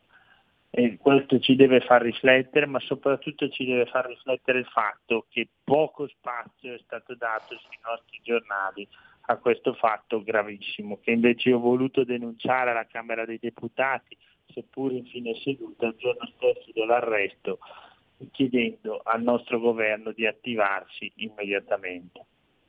Esatto, un intervento che poi eh, tra poco manderemo in onda il tempo appunto di prepararlo. Lo, eh, io vorrei capire una cosa, cioè eh, quando, noi, quando noi ci rapportiamo con la Cina, ecco, eh, perché non riusciamo in ogni caso a tenere presente che la Cina non è propriamente un'isola di democrazia? Perché?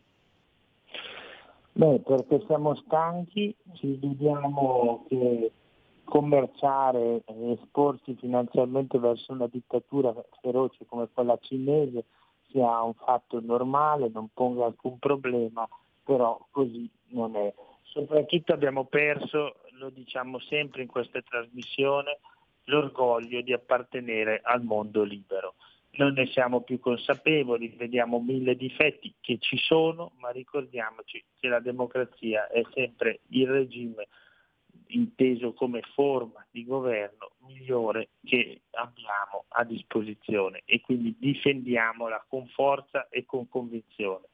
Difendiamo sempre le democrazie, vediamo in questo momento, in queste ore, eh, la richiesta di adesione di eh, Finlandia e Svezia alla Nato, un argomento che sta suscitando forti eh, discussioni perché se da un lato è vero che la dottrina della porta aperta della Nato vuole che qualsiasi democrazia faccia richiesta possa entrare nell'alleanza atlantica, è anche vero che oggi, eh, almeno stando alle parole dei falchi russi, siamo sull'orlo di una guerra nucleare. Quindi cerchiamo di lavorare per la pace senza negare i diritti che hanno le democrazie. Eh, ricordiamo peraltro che oggi, questa è una buona notizia da dare agli ascoltatori, è stato finalmente un colloquio tra eh, il governo americano e il comandante dell'esercito russo. Questo è un fatto nuovo, dal 18 di febbraio non si parlavano più Stati Uniti e Russia. Eh, tenere aperte le linee di comunicazione è fondamentale se si vuole dare ancora uno spazio, uno spiraglio alla pace. Di sicuro. Senti, ma secondo te questo un cessate il fuoco, non diciamo la pace, il cessate il fuoco sarà negoziato tra Washington, Pechino e Mosca? O tra Washington e Mosca ora e basta? Il ruolo di Pechino è stato difficile da definire, quanto mai sfuggente. Eh, bisogna vedere cosa avrà interesse a fare Pechino, perché sarà eh, fondamentale per decidere le sorti stesse del conflitto, il futuro del conflitto, perché ricordiamolo che la Russia senza Cina eh, non ha la forza economica per resistere oltre. Detto ciò, eh, lavorare per la pace tutti i giorni, eh, questo sembra averlo capito anche il segretario del PD Letta, eh, lo diceva poco fa eh, alle agenzie di stampa Matteo Salvini, eh, e quindi c'è una consapevolezza che gli sforzi devono essere diretti a far sì che si arrivi prima poi a una pace che riporti eh, quel clima, non dico sereno che c'era prima perché non c'era nemmeno prima, ma almeno di convivenza dei popoli eh, in Europa. Certo. Senti, domani, come abbiamo anticipato ai nostri ascoltatori, eh, ci sarà È l'Italia che vogliamo. Ascoltiamo il paese e lavoriamo per ripartire. In particolare, nel pomeriggio alle 15.45 il tema sarà geopolitica e le relazioni internazionali che vogliamo. Tra gli ospiti, niente meno che Rudolf Giuliani. Eh, che cosa ti aspetti da una figura come Rudolf Giuliani? atteso che è un personaggio che credo meriti ampiamente il rispetto, se non l'affetto di tanti, non fosse altro per quello che ha fatto a New York, non fosse altro per la sua amicizia e collaborazione con Giovanni Falcone e così via. Eh, Rudolf Giuliani va ricordato per aver riportato New York a essere una città sicura. Questo è il ricordo che ha lasciato in tutti i newyorkesi e oggi l'attuale sindaco si trova di fronte a una sfida terribile perché la violenza è aumentata in modo esponenziale nuovamente. Ma Giuliani è un uomo del Partito Repubblicano, da sempre vicino all'ex presidente Trump e quindi io credo che ribadirà le posizioni del Partito Repubblicano, ovvero eh, ovviamente la linea della fermezza nei confronti della Cina, la difesa di Taiwan come democrazia che resiste nell'Indo-Pacifico è simbolo di quella libertà della quale noi non siamo più consci, ma che per i taiwanesi è un bene così prezioso. E ancora sulla Russia, eh, tante volte l'ha denunciato il presidente Trump, bisognava prima di arrivare a questa guerra fare di tutto per evitarla e forse, chissà, fino in fondo non è stato fatto. E quindi questo eh, sarà eh, quello che, che, dirà Giuliani, saranno i grandi temi ovviamente eh, l'unità dell'Occidente, un Occidente unito, un Occidente dove però eh, l'America, era questo il messaggio che ci aveva lanciato Trump, non deve essere l'unica a pagare comunque sempre in termini di vite umane dei propri soldati in termini di spesa. Il richiamo forte che faceva Trump era un richiamo in fondo per salvare l'alleanza atlantica, anche se così non dire interpretato, perché nel momento in cui tutto si appoggia solo sugli Stati Uniti, ovviamente si sovraccaricano gli Stati Uniti e non si responsabilizzano gli alleati europei. Certamente. Paolo, senti, quale sarà secondo te il tema più scottante della prossima settimana?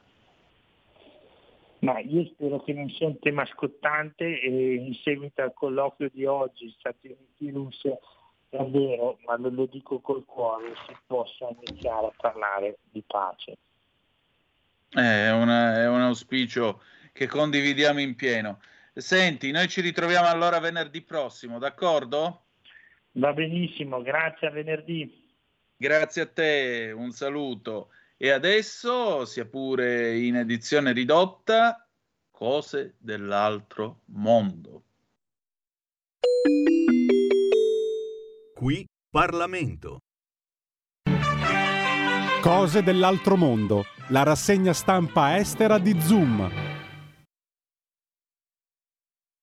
Dell'altro mondo in edizione ridotta perché stasera eh, siamo andati un pochettino lunghi, ma mi sembra che sia stata una puntata abbastanza piena, non ci sarà la condivisione del, dello schermo perché se no qui salta pure il computer e chiudiamo col botto. Allora, cominciamo con la BBC. La BBC riporta questa notizia, l'Ucraina ha dato il via al primo processo per crimini di guerra nei confronti di un soldato russo. L'Ucraina ha cominciato il suo primo processo per crimini di guerra sin dall'inizio dell'invasione russa. Eh, in giudizio è apparso un soldato ventunenne accusato di aver ucciso un civile disarmato.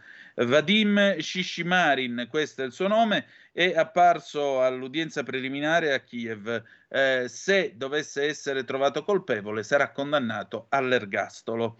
Eh, L'Ucraina dichiara di aver identificato migliaia di potenziali crimini di guerra commessi dalla Russia. La Russia ha negato di aver eh, colpito dei civili e non ha fatto alcun commento su questo processo. Il PM dichiara che eh, Shishimarin stava guidando su un veicolo rubato con altri soldati nella città di, ehm, nella regione del nord-est di Sumi quando hanno incontrato un eh, ciclista di 62 anni che stava utilizzando un telefono. Eh, gli è stato ordinato di sparare a questo civile perché smettesse di dire ai difensori ucraini dove fossero questi soldati. Questa è la dinamica dei fatti ricostruita dall'accusa e questi sono i fatti che quindi le accuse che gli vengono mosse contro. Non è chiaro come sia stato catturato questo soldato russo e non è chiaro sia, quale sia la natura delle prove addotte contro di lui. Sciscimarin ha parlato per confermare dei dettagli di base, come ad esempio il suo nome. Eh, ancora però naturalmente eh, bisogna vedere se chiaramente il processo eh, si inizierà, se sarà rinviato a giudizio e naturalmente ci sarà una nuova udienza la prossima settimana. Sono state, trovati, sono state trovate centinaia di corpi nelle regioni che sono state precedentemente occupate dalla Russia. Alcuni degli alleati dell'Ucraina, come ad esempio il Regno Unito e gli Stati Uniti, si sono uniti all'Ucraina nell'accusare la Russia di aver compiuto un vero e proprio genocidio. Eh, dopo l'udienza, il, il procuratore Andriy Siniuk ha detto alla Reuters: Questo è il primo caso oggi, ma presto ce ne saranno un'enorme quantità. Andiamo a vedere intanto, andiamo a vedere intanto eh, la, eh, la TAS. La TAS risponde con eh, la prima pagina che questa sera si apre con la Russia che spinge perché ci siano delle, delle, indagini sotto l'egida dell'ONU a proposito delle attività biologiche militari in Ucraina. Il eh, rappresentante permanente alle Nazioni Unite della Russia, Vasily Nebenzia, ha dichiarato che non appena avremo finito di raccogliere i materiali, li invieremo al Consiglio di sicurezza dell'ONU per chiedere naturalmente un'indagine. La Russia intende inviare le, i materiali alle, al Consiglio di sicurezza dell'ONU per condurre un'indagine a proposito delle attività biologiche militari in Ucraina in quanto parte eh, di accordi internazionali. Questo lo ha dichiarato il rappresentante permanente alle Nazioni Unite della Russia, Vasily Nebenzia, eh, quest'oggi nel corso di un incontro eh, nel quale appunto ha dichiarato che, eh, di un incontro che eh, la Russia aveva chiesto per discutere naturalmente dei biolaboratori americani in Ucraina. Abbiamo già raccolto una quantità significativa di materiale che eh, indica chiaramente una violazione da parte degli Stati Uniti d'America della Convenzione eh, sulle, sulle, armi biologiche e tossiche, ha dichiarato. Continueremo a, a raccogliere e analizzare questi materiali. Inoltre, eh, Nebenzia ha aggiunto che, dato che gli Stati Uniti non vogliono alcuna discussione costruttiva su questo argomento, noi utilizzeremo i meccanismi previsti dagli articoli 5 e 6 del, eh, del BTWC, cioè eh, dovrebbe essere, se non sbaglio, il regolamento del Consiglio di sicurezza, cioè la possibilità di eh, presentare queste prove nel Consiglio di sicurezza dell'ONU per, invia- per iniziare un'indagine. Inoltre, non appena appunto questa raccolta di materiali eh, sarà terminata, invieremo tutto questo al Consiglio di sicurezza per le indagini e speriamo che questo renda possibile, eh, il, renda possibile fermare perma- in permanenza che cosa? Le attività biologiche militari che minacciano la pace internazionale e la sicurezza e rendono quindi coloro i quali perpet- perpetrano queste, eh, questi crimini responsabili di tutto ciò. Andiamo a vedere il paese della sera. Il paese della sera, la rassegna stampa italiana di Zoom.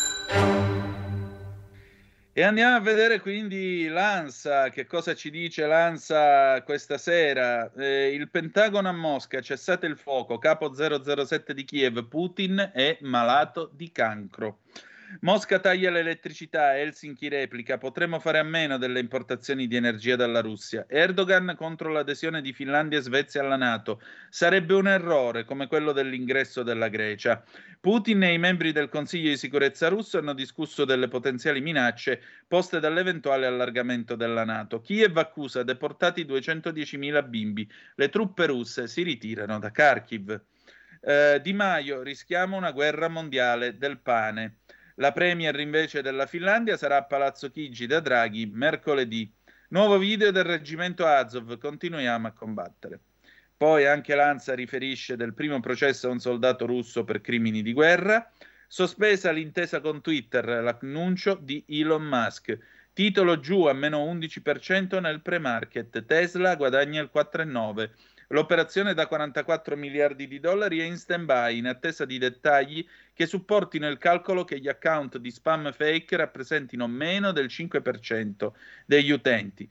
Mascherine in aereo, sui voli dall'Italia resta l'obbligo, dal momento che l'ordinanza in vigore prevede il dispositivo di protezione individuale sui mezzi di trasporto fino al 15 di giugno. Incentivi per auto e moto non inquinanti, lunedì il via libera, sconti fino a 5.000 euro. Il decreto sarà pubblicato su Gazzetta Ufficiale e subito operativo. Andiamo a vedere l'Aggi, che cosa dice questa sera. Eh... Vediamo un po' che si carica, ecco qua. Mosca taglia l'elettricità alla Finlandia, siamo sempre sull'Agi Helsinki, possiamo farne a meno. I finlandesi sopperiranno con import da altri paesi al 10% in meno che da sabato verrà dalla Russia. Biden sulla Nato, svedesi e finlandesi hanno il diritto di decidere. No di Erdogan a Svezia e Finlandia sarebbe un errore, ma Biden lo smentisce. L'accordo tra Musk e Twitter è temporaneamente sospeso. Il patron di Tesla spiega di essere in attesa di dettagli che supportino il calcolo che gli account spam, spam e fake rappresentano effettivamente meno del 5% degli utenti.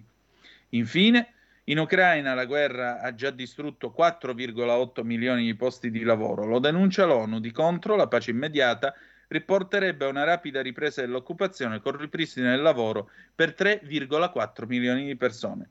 Sulla rete, la terza guerra mondiale è lo scenario più discusso. Dopo la visita di Mario Draghi negli Stati Uniti, migliorano i valori di sentimenti in rete sul rilancio dei negoziati di pace, ma c'è ancora grande paura di un'escalation del conflitto nell'87% dell'audience. Chiudiamo infine la nostra rassegna stampa della sera con l'ADN Kronos, Vediamo che cosa batte stasera l'ADN Kronos, che poi è tutto quello che troverete al telegiornale tra pochi minuti e domani nella rassegna stampa di Radio Libertà, che vi ricordo comincerà alle ore 8. Allora, Ucraina, Pentagono chiama Mosca, serve il cessate il fuoco. Primi contatti USA-Russia dall'inizio del conflitto, ne parlava prima Paolo Formentini. Austin, mantenere linee di comunicazione. Putin, negoziati bloccati da Ucraina. Borrell, da UE altri 500 milioni per le armi. Militare russo a processo per crimini di guerra. È la prima volta. Ucraina, Biden chiama leader Finlandia e Svezia sulla Nato. Erdogan, no alla Finlandia e la Svezia nella Nato. Chiudiamo col Giro d'Italia. Giro d'Italia 2022. Bauman vince la settima tappa. Chiudiamo con una cosa Mm, diciamo più allegra. Lopez Perez conserva la maglia rosa. Cohen Bowman vince la settima tappa del Giro d'Italia 2022, la diamante potenza di 196 km. L'olandese del team Jumbo precede Bolke Mollema, Davide uh, Formolo e Tom uh, Dumoulin. Lo spagnolo Juan Pedro Lopez Perec, Trek Segafredo, conserva la maglia rosa. La frazione con oltre 4.500 metri di dislivello, con quattro Gran Premi della montagna, di cui uno di prima categoria, si accende con la fuga del quartetto a circa 30 km dal traguardo. Bowman si impone. E con questo, per questa sera, abbiamo terminato. Sono le 19.52 mentre vi parlo. Uh, è arrivata intanto una zappa mentre, an, mentre, era il tempo di cose dell'altro mondo, i navigator statali che non hanno trovato un lavoro che sia uno. Esattamente, amico o amica mia, proprio così, proprio così. che non hanno trovato un lavoro che sia uno. Vabbè, eh, che dobbiamo fare? Bene, andiamo a chiudere, andiamo a chiudere la nostra trasmissione. Che dire di più? Domani, quindi vi ricordo, alle 9.30 il garage dell'Alfista. Ci saranno i guardiani del portello perché si sta realizzando un bel murales lì dove sergeva lo, eh, lo, lo stabilimento dell'Alfa Romeo. Dopodiché alle ore 12.45 ci saremo io e eh, Marco Pinti a raccontarvi, a darvi una sintesi della prima parte della mattinata di E l'Italia che vogliamo. Ascoltiamo il paese, lavoriamo per ripartire, a cura appunto della Lega che si occuperà di tutto, dalla flat tax e alla pace fiscale alla riforma della giustizia, eh, all'aiuto nei confronti delle PMI, il salario, il nostro scenario internazionale, energia, ambiente e autonomia. Questa giornata sarà chiusa domani sera alle ore 18.45 con l'intervento del segretario della Lega Matteo Salvini. Bene, noi per questa sera abbiamo terminato. Se volete, domani quindi ci ritroviamo o alle 9.30 del mattino con il garage dell'Alfista o dalle 12.45 alle 13.45 con mm, la sintesi appunto della prima parte della mattinata e l'Italia che vogliamo. Ascoltiamo il paese, lavoriamo per ripartire. Io e Marco Pinti, che ringrazio e saluto già adesso. Se no, ci ritroviamo lunedì alle 18.05 trattabili sulle magiche, magiche, magiche onde di RPL con Zoom. Grazie per essere stati con noi. La canzone d'amore con cui ci lasciamo è di Pino Daniele del 1995, Io per lei. E ricordate che, malgrado tutto, the best is yet to come, il meglio deve ancora venire. Vi ha parlato Antonino Danna. Buonasera. Avete ascoltato Zoom, il drive time in mezzo ai fatti.